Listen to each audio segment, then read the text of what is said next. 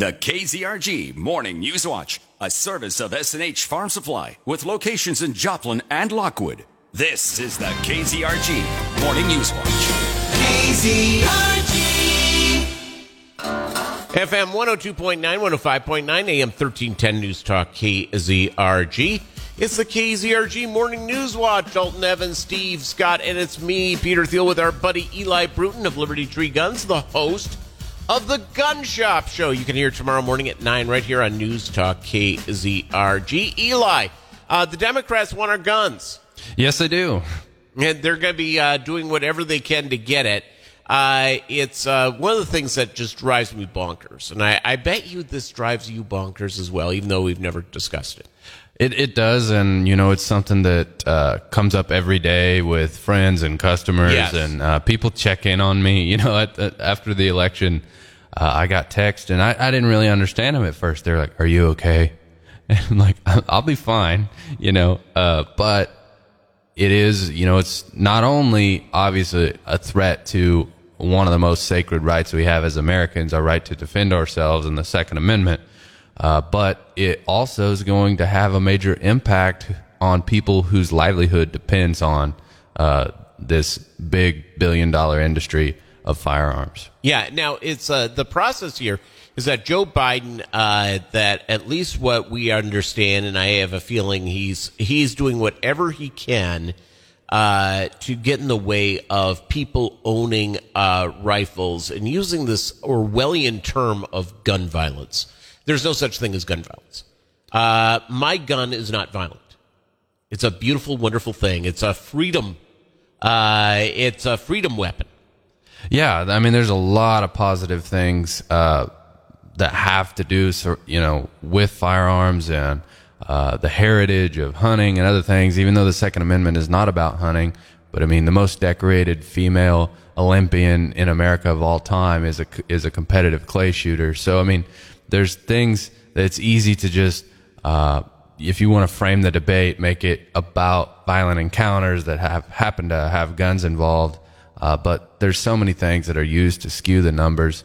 Uh, the the majority of what the deaths that are, are uh, logged as gun violence are suicides. Uh, so when Yeah. you when you take out suicides uh, from the numbers, and and studies have proven over and over that uh, the availability of firearms doesn't really uh, change the rate or the likelihood that someone would commit suicide. Um, so even countries that don't have guns uh, are not affected in their suicide rate. So when you take that out, those gun violence numbers, less than one percent of guns are ever used in a crime. Yeah, and and let's also discuss this. Eli Bruton of uh, Liberty Tree Guns, host of the Gun Shop Show, right here on News Talk KZRG. Um, you know, is that the people that should not own a gun, that are not legally allowed to own a gun because they're felons, uh, or twelve-year-olds, or what have you. Uh, the what percentage of crime is based on those uh, people who fit into those things who use a gun in the middle of a crime? I have a feeling it's like ninety percent. The, the vast majority of crimes are uh, that with guns are repeat offenders, uh, offenders who have been violent with or without a gun in the past. I mean, unfortunately, there are uh, tragic incidents where people who don't have a history uh, use a gun in a violent encounter, but it is it is certainly the minority. Let's talk about uh, the idea of red flag laws. The idea of all of a sudden someone makes a report saying that uh, you know Bobby down the street has an issue with uh, whatever, and uh, so they go after and they they do the red flag laws where they can go in and confiscate the guy's guns, even if it's just an accusation. There's nothing true about it. Uh, and uh, they can take them from him and hold him for a period. Where do you come down on that? Well, it's uh, it's something that I have. Your listeners have have heard my commercials talking about uh, how dangerous this precedent of removing due process is. It uh, there was a big push to do the no fly, no buy list, which means if you're put on the no fly list, uh, which was something that was implemented after 9/11 to keep certain individuals off of airplanes, that you should not be able to buy a gun. But that was proof when we got rid of due process that uh, people were put on the list inexplicably. People were put on the list by mistake. People were put on the list maliciously when someone in the government had a personal beef with them. And having and a, it was very inaccurate. There were two, uh, in fact, uh, Ted Kennedy, uh, former U.S. Uh, Senator Ted Kennedy from Massachusetts, was on the no-fly list for a period. Exactly, and uh, having spent some time in law enforcement, we saw even even though our, our current laws don't do as much in terms of like a red flag law, we frequently saw things like orders of protection attempting to be abused. You know, people would make false accusations, and we'd spend a lot of time, uh, law enforcement resources. If there's a mechanism where you can do harm to another person without proof, people will use it. They'll find it and they'll use it. And this is a very dangerous one. And it's certainly, you mentioned Orwellian.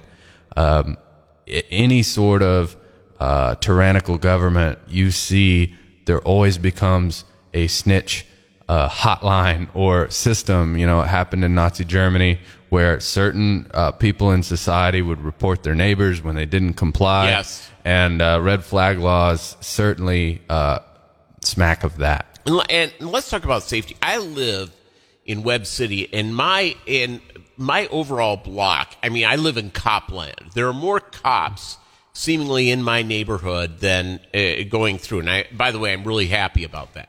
But if there's a murderous thug coming breaking into my home, uh, wanting to wish me harm, well, good luck. Those cops are either out, they're sleeping, they're doing yeah. it, the amount of time it would take them to get next door to me or two doors down, it, it I would probably already be dead. Yeah, when when seconds count, the police are just minutes away. Yes. No, and and again, it's a it's uh, and this is no uh, besmirchment of our police that do amazing job, an amazing job taking care of us. They do an amazing job going out and doing that, but unfortunately, they can't predict things. No, they can't. They can't be everywhere, and in fact th- that's not what law enforcement's designed to be. Now, if a police officer happens to be in a position to prevent a crime, obviously he does that and wants to do that as part of his duty, but that's not police officers really we have this uh, notion that they are to prevent crimes and keep you safe and truthfully a police officer's job is to investigate a crime that's happened and get a conviction of a guilty party and so they're generally there to respond after the fact. And even when they try to respond to something in progress, it's almost always already happened, whether it's a robbery, a home invasion.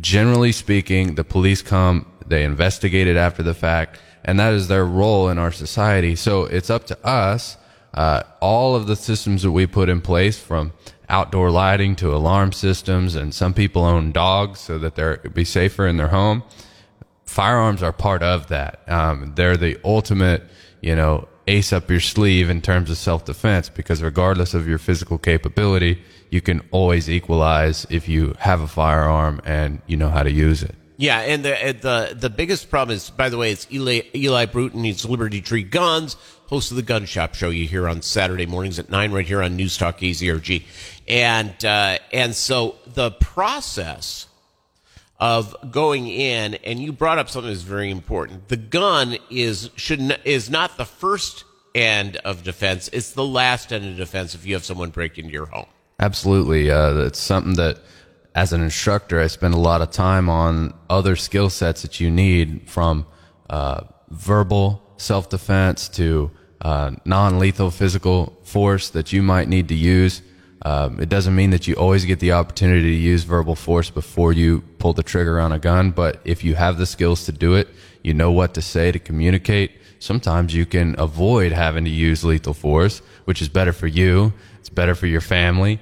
Um, so it certainly is something that we should all do. It's it's not only just for personal defense. It's because it is absolutely necessary in a free society that the public the citizens own guns, know how to use them, and know how to use them safely. Yeah, absolutely.